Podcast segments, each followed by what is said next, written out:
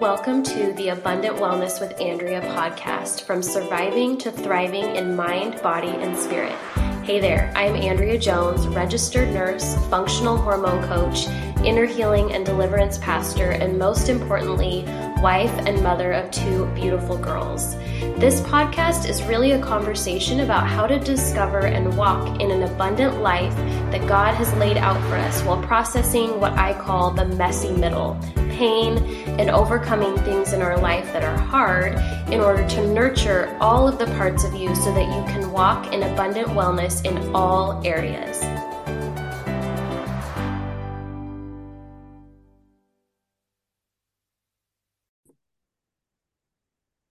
Hello, everybody. I am so excited to have Erin Kerry here of Sparking Wholeness. Erin is a certified integrated nutrition health coach and self proclaimed brain health nerd. Um, she has received training from the Institute from Integrative Nutrition and the School of Applied Functional Medicine. She is the owner of Sparking Wholeness and works as an integrative health coach at Living Well Holistic Counseling and Wellness in Tyler, Texas. As a survivor of mental illness, Erin knows firsthand how suffering from a chronic illness can infiltrate every area of our life. She has spent the last decade learning what holistic health truly means, and that comes from uh, the, in the form of nutrition for mind, body, and soul. Erin wants people to be empowered to be their own health advocate and not be limited by a label or a diagnosis. Erin, thank you so much for being here today. Yeah, thanks for having me on. I'm excited to be here. I, I love your story. And the more I get to know you, the more I'm just like, ah, we have to have you on again because there's so many. One, you know, from my personal story that I relate so much to what you have walked through and just kind of how our journeys have collided. Um, but just the way that you're able to bring language to really complex, um, interconnected issues. And so I'm so thankful that you're here today to talk to us about really um, improving our mental health from that holistic mind, body, spirit perspective. So thank you so much for being here. Yeah, that's fun. I, I love talking about all of these. Right. So look forward to it. Absolutely. So let's start at the very kind of foundation of how would you define because I feel like there's still so much stigma attached to even the topic of mental health or mental illness. So, how would you kind of define that for the audience that's listening? Yeah, that's a that's a really good question because I do believe while not everyone will be diagnosed with, with a mental illness, I think everybody is going to suffer from mental health issues at some point in right. their lifetime. And that could be related to trauma, grief, job changes, moves, losses, you know, Absolutely. I guess grief is loss, but any of those real life things that we encounter. But then we also have a portion, a percentage of the people, and that percentage is growing that are diagnosed with mental illnesses that it's really contributing to the overall physical health and it's debilitating. And it is rooted in some internal, maybe some external imbalances, but there are definitely a lot of internal imbalances at play as well. And so it can be either or, but it also can be both and. And so we can have situational yes periods where we struggle with our mental health or we can have you know ongoing periods where we struggle because our body is trying to alert us to an internal issue that's going on and i do like to think of even just mental illness as we diagnose it, it's truly our body trying to alert us to something that's wrong. And we have the choice to find what that imbalance is. Of course, from a functional medicine lens, it's like, what, what is the root of that? Right. And how can we correct what is driving that? Um, and then some people will maybe need some symptom relief in the in the meanwhile. And um, we can get into a little bit more of what that would look like. But yeah, I mean, it, it's such a these days so many people are suffering and so many people are struggling and uh, it is unfortunately very normal to be struggling yes. and it's okay if you're listening to this and you're struggling and you're like oh, I just want to make it stop and I don't Yes, feel normal and I don't feel like myself, that's extremely isolating. So just know you are not alone. We all go through it some in some form or fashion. So yeah, Absolutely. that answers your question. It does, absolutely. And I think, you know, there was something a friend told me in nursing school that she, it might have been like my psych nursing rotation, I can't remember. Um, but that it's everyone is susceptible. Eh, None of us are, I mean, yes, there may be some genetic factors that create more of a susceptibility for some and not others. We know that there are socioeconomic factors Mhm. um, that predispose. Um, there are nutritive factors. There are uh, you know, there are multiple, none of us exist in a vacuum, right? And so, but I think normalizing mental health, taking care of our mental health from that physical, emotional, spiritual perspective, um, it can change everything. Because if we do feel that stigma or that, oh, this is only for people who are super broken or have a really Right. traumatic past, then we're going to most likely miss some of those warning signs that we're actually not doing okay.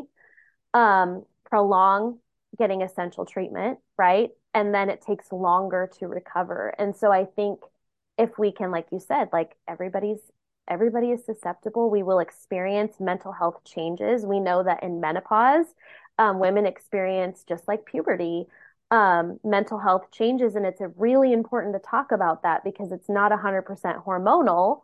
Um, although that's a piece of it. Mhm. And so, really understanding that there are a lot of different facets to what mental health even is or what mental illness is, and even some of the evidence that's coming out now, how much of that is actually inflammatory, um, Absolutely. is changing our paradigm of how we think about mental health issues, right? So, Yeah. can you tell us, um, and I know this is a big topic, how does nutrition impact our mental and emotional health? Because for me, I know that that was not a part of my treatment plan until I crashed and I crashed hard, uh, Right. postpartum. And I did not find that in the conventional medical community. Um, and so let's talk about how does nutrition play a role in that? And what are maybe some foundations within that that we can start being proactive about? Yeah, I mean, there are two ways, kind of two approaches that I would I would look at and they're very much connected. But um, we have the the nutrient factor, and then we have the gut health factor, our gut microbiome. And so I'm going to start with the nutrient factor because Yes. they're absolutely connected. Um, anything that we absorb, ingest, eat, consume, whatever, it's going to impact the health of our gut. Yes. And so, depending on how healthy our gut is, makes a difference in you know what's even getting absorbed but let's just talk about the nutrients first so from the nutrient perspective we have to be able to have a certain amount of B vitamins, amino acids. There are certain minerals at play as well to create neurotransmitters. Neurotransmitters are the chemical messengers in our body that function at the brain level. And they're being sent throughout our body because of the vagus nerve. And the vagus nerve is the nerve that connects the brain all the way to the gut and it attaches to different organs in between, right? And so it's it's more of a web than a highway. A lot of people talk about the gut brain highway, but it really Yes. is more like the gut brain web. It's all Yeah. connected. But there are certain key nutrients that we must have to make something like serotonin. I think I, I use serotonin as an example a lot because serotonin is what people would consider to be the happy neurotransmitter, right? Right. Um, it, people are familiar with serotonin because antidepressants are um, the most commonly used antidepressants are selective serotonin reuptake inhibitors. That means you are keeping serotonin in your brain a little bit longer so that you can be happier and less anxious and feel safer longer. And Right. serotonin does so much more than regulate our happiness. It also plays a big role in regulating our bowel motility because, again, our brain is connected to our Gut. gut. So there's a lot serotonin does beyond just brain health, but that's what we normally think of. Well, Totally. just to make serotonin, in the body, we have to have certain B vitamins. We have to have tryptophan. Tryptophan is going to be then be converted to 5-HTP. 5-HTP is converted to serotonin. And another thing that's really important with serotonin is at nighttime, serotonin gets converted to melatonin, and we really need that for good sleep. So if you are having a really hard time, struck, you know, going to sleep at night, if you rely on melatonin, it might not be the melatonin that you need. It might be the serotonin that you need. So but if we just take that going back through those layers, we have to have those raw materials to make the serotonin. And so many people are not getting that specifically. Right. And we've talked about this before. B6 is necessary to make serotonin. B6 is something that's depleted with birth control pills. And a lot of these B vitamins, unfortunately, is something that can be depleted with, with medications. Um, even mood medications can deplete B vitamins. And but we need the B vitamins to, to make, make, the neurotransmitters. Right. So it's it's I mean, so it's a web and it's a tangled web, right? Especially once we start trying all these wonderful things. And, and let me add in there, I was on antidepressants for 18 years. Yep. I was medicated very young in my life. I was on all sorts of other mood stabilizers, probably for about 10 years total time in between there. But antidepressants I was on for a very long time. And what we are seeing now with antidepressants is it does um, create disruption in gut bacteria. There's an interesting study that talks about how they cause microbial imbalances specifically a disruption of lactobacillus, and that regulates body weight. So we've right. got all these people on antidepressants, and they're like, well, gosh, I mean, I feel maybe I feel a little bit better, but I keep gaining weight. I don't know why. It could be the lactobacillus. Well, totally. but wait, we need lactobacillus to produce neurotransmitters. So that's where the gut health comes into play. We have certain strains of bacteria that help produce neurotransmitters as well. So lactobacillus helps to produce acetylcholine, which regulates the vagus nerve, and GABA. So I, I threw a whole lot of stuff out there. But what I want to get to, I'm going to kind of back, peel it away and back it up again because it's a lot. And it's, I mean, totally. it's taken me years to get to understanding this and to see how does this actually affect me and the people that I'm working with and the people that I talk to and how does this impact my family? If you are eating your food in a stressed out state, if you're constantly stressed, you're always on the go and you're eating in a hurry, you're eating standing up. And, you know, I'll be honest, I ate in a bit of a hurry earlier just because I've got things I have to do. Well, that's going to inhibit what your body's going to be able to absor- absorb and digest. I always say a body in stress won't digest. Right. So, that plays a role. The way that you eat plays a role in what's even digested. If you are eating overly processed foods, we know we've got lots of studies now that shows that eating overly processed foods is, is directly connected to anxiety and depression. But if you're eating those overly processed foods, it also impacts digestion. You're just not getting the nutrients that you need. Right. So we have a lot of things that work against us in our modern culture as to what we're actually digesting, consuming. Then you factor in things like thoughts and you know, glyphosate on everything that breaks right. down the gut microbiome. And so we're not getting the raw materials. And so I don't say this to stress anybody out, right? um, or to like freak out and panic because there are things that we can do. We can make sure that we are eating whole foods as much as possible in a relaxed state. And as much as possible is going to look different from one person to another as much as possible is going to look different from one stage of life to another. Right. It's going to look different for our kids depending on the stage that they're at. You know like i've got i have three kids one's 18 one's nine and one is six. The nine and six year old are both playing the same sport in the same season and it's a little hectic. We are relying a little bit more on pizza than i would like to. Right. But that's but that's reality and that's where we yeah. are and i try to make up for the gaps in other ways. And totally. so, just realistically, where can you add in more nutrition? Where can you be kind? And, and I think of it even as like, this is not like we're going on a diet and I'm going to make you add in all these things. Right. This is where can I give my body a break? Where can I take yes. a second and add in some food. It happened to me today. I was in a hurry, but you know what I rely on when I'm in a hurry and I'm at my house and it's a work at home day? I rely on eggs. I scramble up some eggs. Eggs are loaded in so many brain nutrients, especially the yolks. They are packed with choline, which regulates the vagus nerve, that gut brain communication. They're right. packed with B vitamins. There's so many th- good things about eggs. And so I always know I can scramble up some eggs pretty fast in the same amount of time that I would just like have handfuls of popcorn or something, right? right. and Absolutely. then I'm getting that protein that we talked about. I'm getting the amino acids from p- protein that we have to have for neurotransmitters, along with those other vitamins and minerals. So, uh, the I say all of that not to be overwhelming, but just to you know look at it from a perspective of what am I giving my body so that it feels safe yes. to digest, absorb, and utilize the food or that that I'm providing it and and then what's it going to do from there? The rest of it is up to my body but I can control the stress levels while I'm eating and I can right. control what I put into my mouth for the most part. Right. Yes.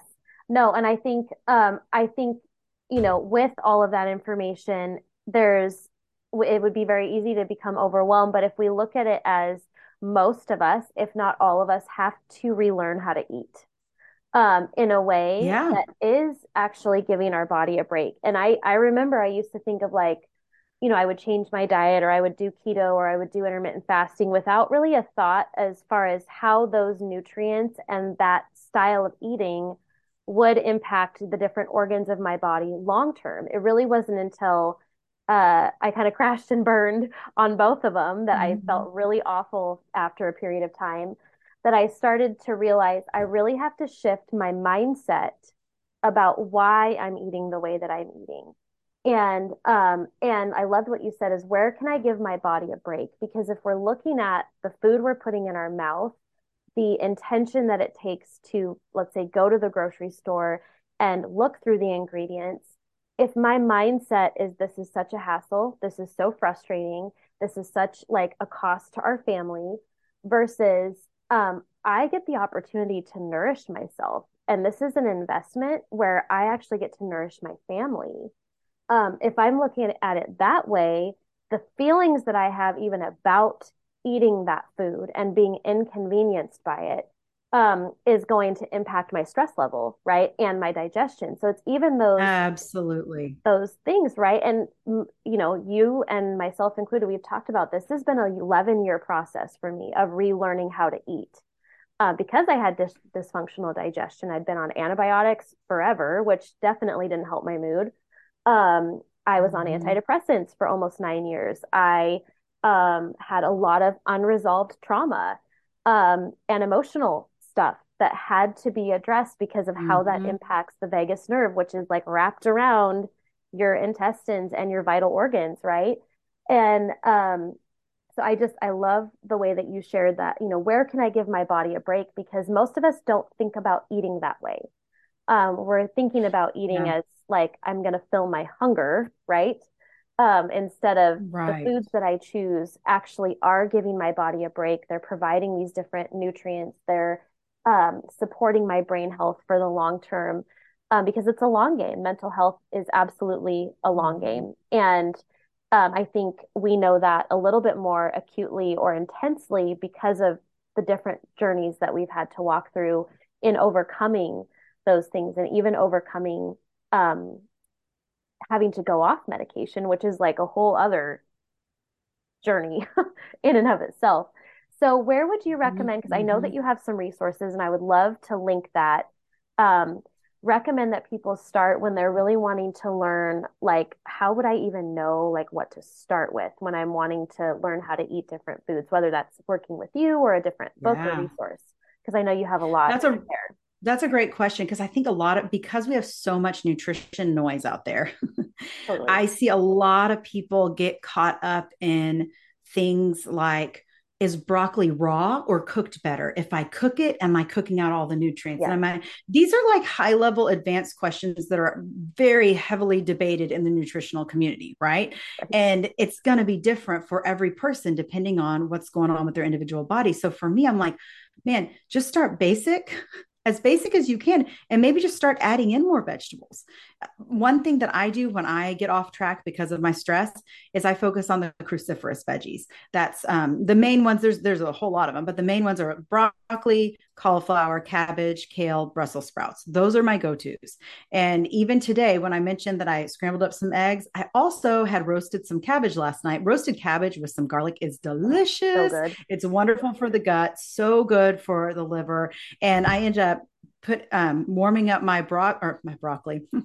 Maybe I want broccoli too. I don't know. Uh, warming up my cabbage in a pan, reheating it, and then um, throwing on some eggs and scrambling those up. And I had cabbage and eggs together. And it sounds weird, but I have made a deal with myself that I'm going to get at least one cruciferous veggie in a day. Now, this is where the nuances come in, right? Because some people don't respond well to cruciferous veggies. Right. And there are many reasons, you know, there are many different factors at play. But um, I think for a lot of people, if you are going from you know, takeout and fast food and convenience food and processed food and lean cuisine meals and things like that, and you're just trying to switch over to whole fresh vegetables and fruits, then just just start with the cruciferous vegetables see how you see how you feel you know right. roasting veggies is my favorite way to do it like about 400 degrees maybe 20 minutes or so three 375 to 400 degrees i always have pink sea salt the himalayan salt i yeah. have um, pepper usually some kind of garlic i'm a garlic girl yeah i love it and so that's Eh, oh and some um i do av- avocado oil for the higher higher temps. Olive oil i do for lower temps. But um yeah i mean just throwing all that together in a pan and roasting some veggies see what you like see what flavor combinations you like. That's really how i got started. And from there i would just throw a whole bunch of things in a pan on the stove and saute veggies and see and have make scrambles and use right. leftover chicken or use leftover meat that i had. And i always try to have leftovers because it helps me to repurpose things. But really right. just starting to add whole foods in. And maybe it's maybe you're like, I'm just going to start with, I'm going to have a handful of blueberries every day. That's a big win. I think fruit is so demonized that, and, and it's funny. I actually, once I really got into this whole mindset of I'm eating for my brain and I'm going to just wait and see what feels good. Fruit is not really even my go to. I don't go toward fruit, fruit. Like I have to make myself eat blueberries and apples. Those are the ones that are kind of my my standard go tos because they're. Easy and you know I can get blueberries organic pretty at a pretty decent price. So right. like maybe just have a handful of blueberries a day, maybe have an apple a day. Apples are packed with really, especially those green um the yeah the green, the apples, green apples, are packed yeah. with good fiber or a little lower glycemic you know for people who are right. concerned about that and but they have quercetin which is really helpful for healing the gut. Yes. and it's it's even kind of a natural antihistamine. I take quercetin just by itself for allergies because in east texas things get a little crazy here. Yeah. Um, but yeah i mean just start with something. Just think about what plant foods am i adding into my day? We overwhelm ourselves and make it way too complicated and get yeah. caught up in oh no cooked or raw or what do i just just do it. Just do it yeah. and see how you feel. Exactly and one of the things i tell my clients a lot because you know when usually when we're working together it's a pretty focused issue you know like hormone balancing or something like that. And they can be very overwhelmed of like i've never had greens with my meals. I've never done these things and it you know maybe i'm having to switch out some different products and it feels very overwhelming which i com- i completely understand because the first time i had to go shopping after seeing my naturopath i cried because i just didn't even know what half the ingredients yeah. were i wasn't used to reading ingredients so it's very normal to feel that way um, but one of the things I challenge my clients with is look at this as an adventure of what am I going yeah. to try and what could I possibly like? It's not about perfection mm-hmm. and it's not about coming out out of this with I'm going to like every single thing that I try because that's not super realistic. Um and then like mm-hmm. kind of like we do with our children, let's if you didn't like it the first day, okay, we'll try it in a week, you know, and see mm-hmm. see if we mm-hmm. can slowly or, you know, for some of my clients we'll blend it with a smoothie and get the nutrients in. Yeah. And then we'll kind of do some baby steps to like adding some things in. But I think um, those are all really good, really good options. And we kind of, you kind of touched on this a little bit, but I want to just dig in a little bit deeper because with within you know treating mental health issues like depression or anxiety or bipolar or OCD or anything in that spectrum, right? I think there is that delicate kind of place in treatment where as practitioners we're looking at okay is this person in crisis where they need help like immediately we need to get some stabilization in which case medication might be the most appropriate choice um, as a short-term solution versus a long-term solution right uh, because there is i know for me that was necessary for a period of time. I don't know if you would say that for yourself. It was for me.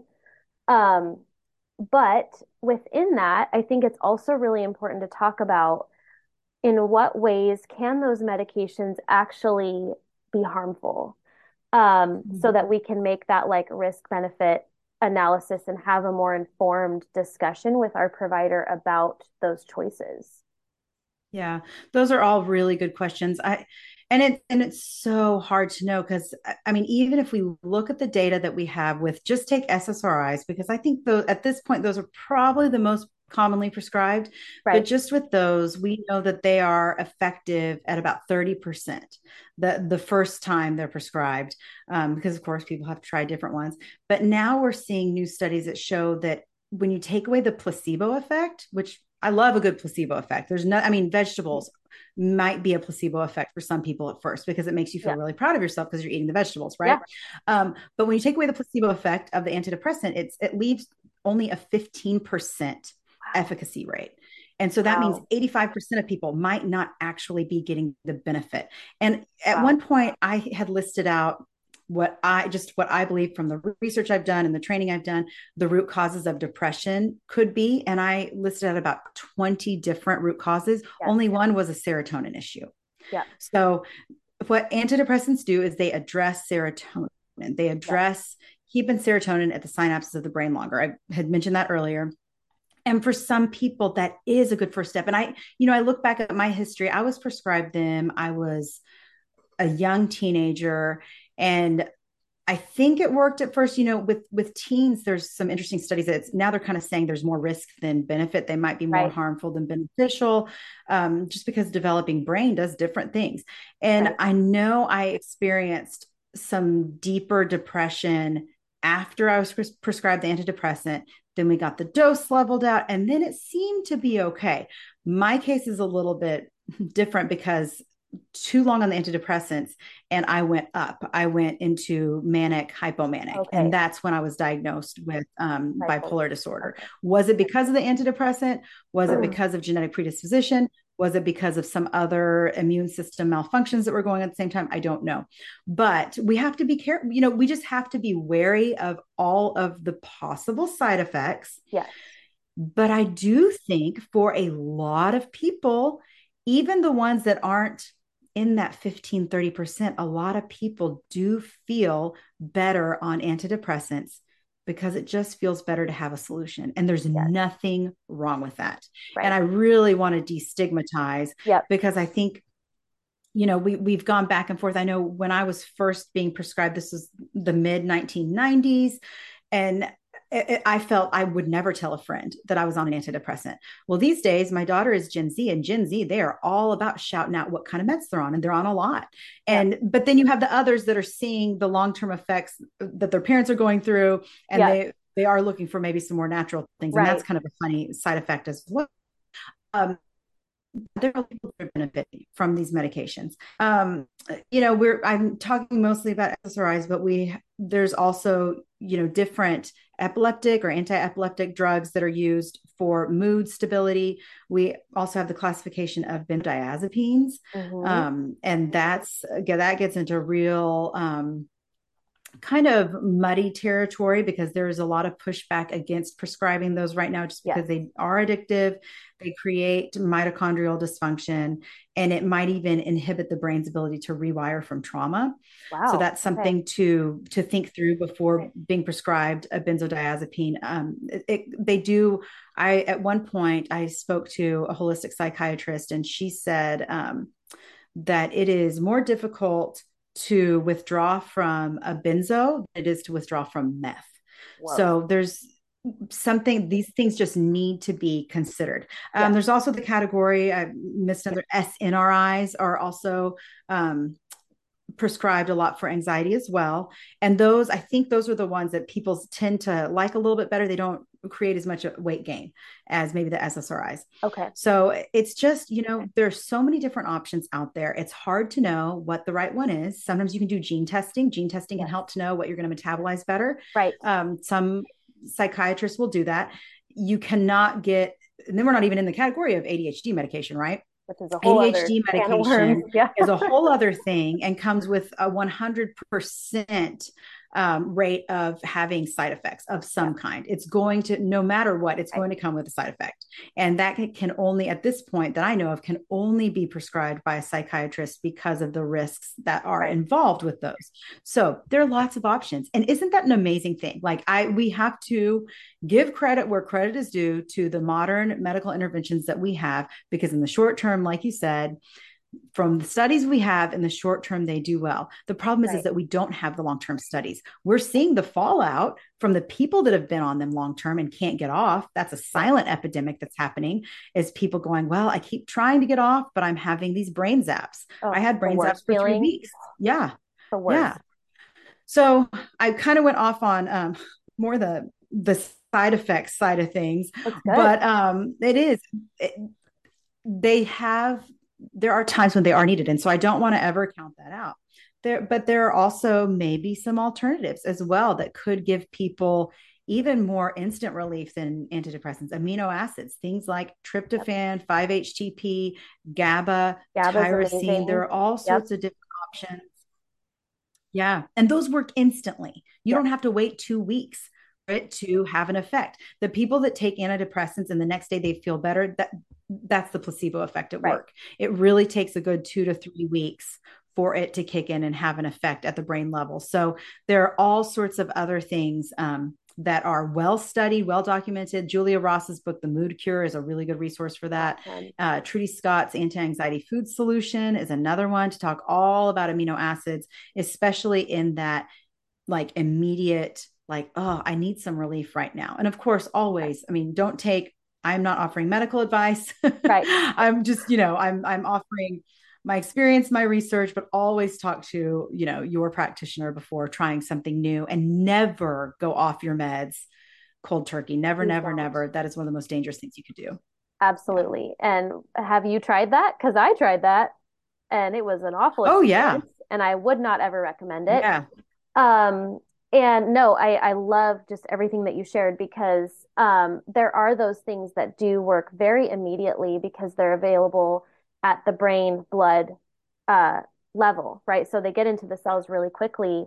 Um, and the molecular size of some of those nutrients um, is able to cross the blood brain barrier. Not not all of the ones that you shared, but there is, mm-hmm. uh, it's not having to bypass um, that blood brain barrier with as much difficulty, which mm-hmm. um, is why we get that instant kind of instant relief. And then you're not having um, to deal with the side effects of getting off of the antidepressants. Now, one of the things, um, just because I have a lot of people come to me that are like, I'm on this thing, I want to get off, I don't know if it's possible, um, that we talk about, and I, I know that you have talked about, is really addressing the reasons why they're feeling the way that they're feeling, meaning that we're looking at infections, right? We're looking at how the gut brain mm-hmm. connection is doing. We're looking at emotional trauma, physical trauma. We're looking at, you know, how what's their vagal nerve tone even like I know that mine is not great right now and so I'm really working on that in a way that I have not ever done before. Mm-hmm. And it's mm-hmm. been fascinating because it's just another piece of that puzzle of the beauty of how God made us so with so much complexity. Um, yes. But at the same time, my general recommendation, and again, this is not medical advice, but it is if you are going to go off medication, you want to make sure that you have built up the building blocks to fill in the gaps yes. so that when you go off, your brain isn't like, we don't have any of the nutrients to build this serotonin house, like for lack of a better mm-hmm. analogy. Yeah, you I love it. To have, yeah. You have to have them. Um, and it took me, you know, crashing postpartum, having really bad postpartum anxiety, insomnia, panic attacks, um, depression, um, that was in part hormonal before we were actually able to even figure out like I actually have a couple genetic things that um, pyroluria is one that's a little bit less um, Oh, it's yeah. it's it's known, but it's not. I mean, the doctors aren't really readily testing for it. Basically, right. like my body binds up the B vitamins and zinc and just pees them out, and so I have to take it regularly mm. so that it's free circulating in my blood for my brain to actually use. I felt different within two hours of taking those supplements. I was like, is this what? And that's how you can tell there's a nutrient deficiency hmm because most of the hmm time we will feel those changes depending on how deficient you are pretty readily. Um, but I had gut issues from being on antibiotics, like I said, for my acne forever. Um, so my gut brain axis was a hot mess. And um, there were all of these different pieces, but it really took that experience of I had to weigh like I have a breastfeeding baby right now. There's some pretty significant limitations to like I could there's no way I could do benzos at that time. Um, Right. nor did I want I didn't want to, but it was kind of put me in this unique position of uh actually really having to explore what are some other options here because this may not be a good fit for where I'm at right now. Um, and so as far as like a game plan for people, it's um, I was on antidepressants at that time, and there's no way I would have been able to go off had I not been addressing like the gut health. We got to get the bacteria where it needs to be.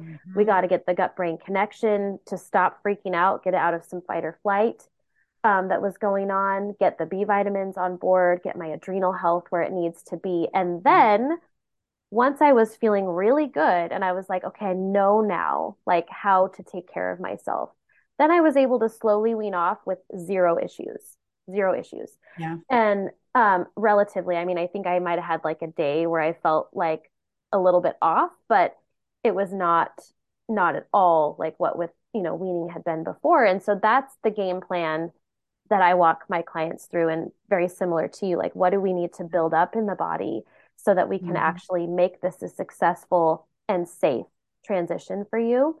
Um, because it's not, it's, in my opinion, it is not safe to just wean off of them even even slowly without considering the reasons why your brain doesn't have those chemicals.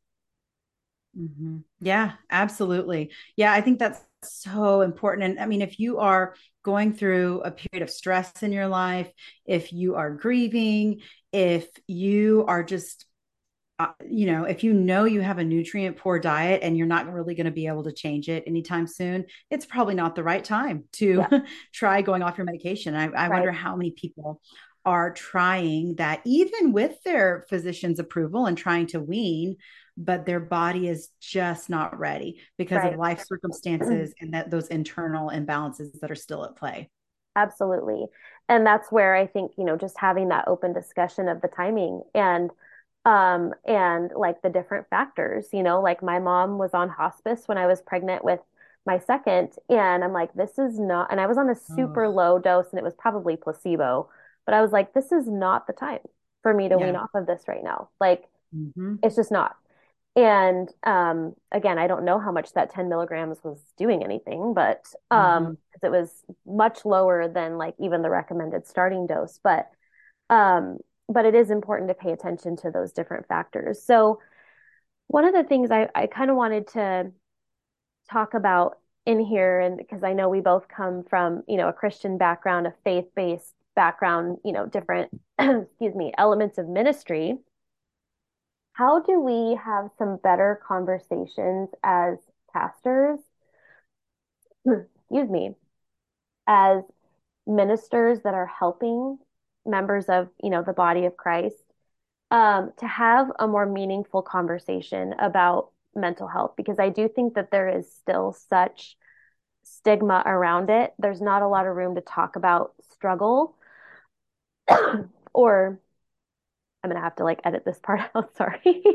Um, or so the struggle, but also just creating room for the normalization of how our mental health is impacted by different things. So, what are some ways that we can start to have more meaningful conversations around this topic?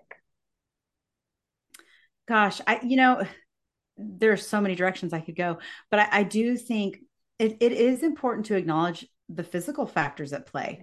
It is important to acknowledge that we live in physical bodies that, yes, they can renew and yes, God can bring healing, but there are so many deficits to work with as well. And I, I think about, gosh, I was recently reading, and I cannot even tell you what it was, but just reading about Jesus's humanity, right? Like Mhm. just being that embodied man on earth. He was sweating blood he was mm-hmm. sweating blood. Like I, I've been through some emotional turmoil in my life. I have never sweat blood. Like it's right. never been to that extent. So yeah. he understands, he understands what it means to go through emotional pain that hits physical pain, right? Yeah. Because they are connected. And I think we sometimes want to separate them and and maybe we put Jesus in that category of of like, well, he's just experienced this uh, on the cross, this emotional pain, this emotional separation from God, or whatever. You know, and of course, I don't want to get into all this like theology part of it, right? But we have to remember he experienced the physical deficiencies of being human as well, yes. to the to the point where they were they were touching that i just think that sweating blood when I, that was so revolutionary for me to read recently just going oh wait this is the emotional physical connection yes in the right here. You know, and we do have that throughout scripture, even in the Psalms where, you know, David is is crying out and and he is in what seems to be physical pain because of what he's going through, whether you know his own, own guilt or shame or um, right. just his own. David is is I. Uh, he's such a complex talk about emotions and complex character but david is one of those that um I'm always rooting for him, but I still kind of think he's a jerk for the whole Bathsheba thing. So, you know, right. and some of the other things. Um, but I, but I read the yeah. Psalms and I'm like, oh, you get me. Yeah. You know, like I feel seen. The ups and the uh, downs, and, right? And there are lots of different Oh yeah, and and I think about Joseph waiting and waiting. You know, he interprets that dream, and he's like, "This is my chance to get out of prison." And then yep. it's years later that he's finally out. So we have all of these. We know we have Bible characters, Bible people, real people of the Bible who experienced emotional pain. We also have the physical and it is connected. I I think we want to in our modern world separate and put things into categories and we're right. separating things into physical, mental and emotional, but we also know that the Bible tells us we are loving God with our whole heart, with mm-hmm. all of our mind, soul, physical strength, right? And yes. so there is that integrated um, body at play in the Bible, in real life. We know it now more than ever before. I think we have the science to back it up, which I think is really but um, the reason I say that is because I think the church could start with not compartmentalizing everything. Let's yes. stop making everything a spiritual issue or everything a physical issue. When it's cancer, it's a physical issue and we're praying it away. Yep. When it's depression or anxiety, we're praying it away because it's like an emotional state that we feel like we should fix. And right. and i say pray it away. I don't say that lightly. i'm just saying i tried to pray away my depression. Oh, and i know god is a healer and i know he can heal depression. I just know for me i also there were some physical things at play absolutely. that that needed to be worked on too. And so that, that this is where it's just delicate territory, right? Like Absolutely. I want to acknowledge God as the healer, but I also want to acknowledge that we are living in a broken world with broken bodies um, right. that are, you know, hopefully going to be made new yes. sooner rather than later, right? So um, yeah, right. that's real complicated to talk about. So I hope that made sense. It did. Well, and I think it's, you know, for me, I I know when I was really stuck in that place um, postpartum. And prayer was my only tool. It was the only tool that I knew at the time, aside from medication. But I still felt so much shame for like, why isn't this leaving? Like, why is it not getting better? Instead of realizing that God, being a resourcer, right? He had other resources available for me that didn't diminish his healing just because he chose a different path for me. And ultimately, it was that that got me out of the medical system, that got me, you know, doing what I'm doing now um, because of that pain and because of what I walked through there. And and it's ultimately what got me into therapy and realizing that there was some very emotional, like things that were locked in emotionally that were causing physical issues in my body. So it ended up bringing a lot of integration, honestly um, mm-hmm. to my experience. But I think, you know, when we're we're one of the best things that we can do for people, I think, is to just become really good listeners of their story.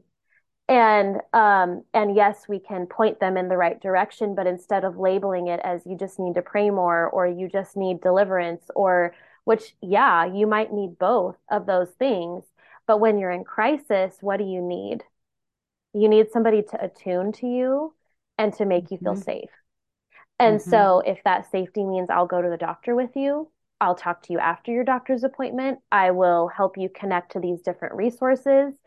Um, you're not alone.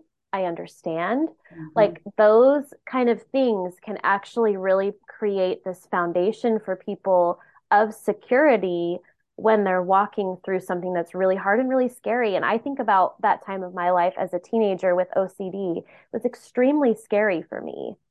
Um, I was young. I didn't know what was happening to my body. I didn't Mm-hmm. know that now I can put some pieces together that like, oh, that was probably some post-infectious stuff happening to my brain, you Mm-hmm. know, um, amongst other things. So I think it is a delicate conversation. And I think the key there is to treat it delicately in the sense of let's treat it with some compassion and some tenderness as ministers or as friends um, and just love people where they're at and help them to get to the resources that God might have for them. Um, and that may be prayer, it may be medication, it may be working with you, you know, um, and really not limiting the hand of God and how he wants to move on people's behalf. And so I feel like there's a lot more we could dive into on that, but um, really just being open, I think, to the conversation. Um, it would probably bring a lot of healing for people and and reduce some of that shame and um, just allow for a better conversation. But this was really good, really, really good. Is there any last parting words that you want to share with our audience today? Yeah, I mean, I would say, and this kind of just touches on what you just said. I think that sometimes when we are struggling, it's a really good opportunity to experience the community that that God truly is also a, another important biblical foundation. You know, like what if we are struggling because we just need to be able to share our pain with somebody else so that we know that we're not alone.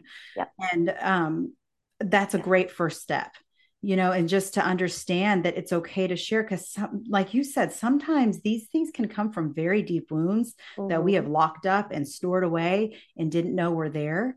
And Right. that that's happened to me recently. I've I've uncovered recently some trauma that was very protective. God designed my body so well that there's trauma I had I didn't know I had until I was Right. 41. Yeah. Right. Locked so, um, but now I get to with what I know and what I've learned, I, I get to find a counselor who is going to walk me through a healing process. I get to open up to close friends and it, let them know that I'm struggling, that they can pray for me when the bad stuff is hitting. Right. Yes. So I think that, you know, just what an, what a great opportunity to not struggle alone. And I think so many feel isolated and, and we don't have to. And that maybe this is just the way to get to the point where you can share so that you realize you aren't as alone as as you might think Absolutely. No, that's so good. And looking at it, and I would say this is true for disease, it's true for illness, it's true for mental health issues, is if we can look at it less like an inconvenience and more like an opportunity for healing, um, then that totally changes how we move through that process, right? It's like, okay, now I can go out and look for resources instead of, oh, this is such an inconvenience. Like, no, what is the level of healing that my body needs or my mind or my emotions need? So I love that you shared that. Um, would you mind telling people, I'll put it, of course, in the show notes, but telling people how they can find you and work with you if they're interested in that? Yes, absolutely. So my website is sparkingwholeness.com and that's sparking, not sparkling, but sparking wholeness, W H O L E N E S S dot com. And then my Instagram is at sparking wholeness, same thing. And then my podcast is sparking wholeness as well. And that's searchable on, on any platform. Amazing. Thank you so much for being on with us today, Erin. Um, and I can't wait to have you on again here in the future. Yeah, thanks for having me.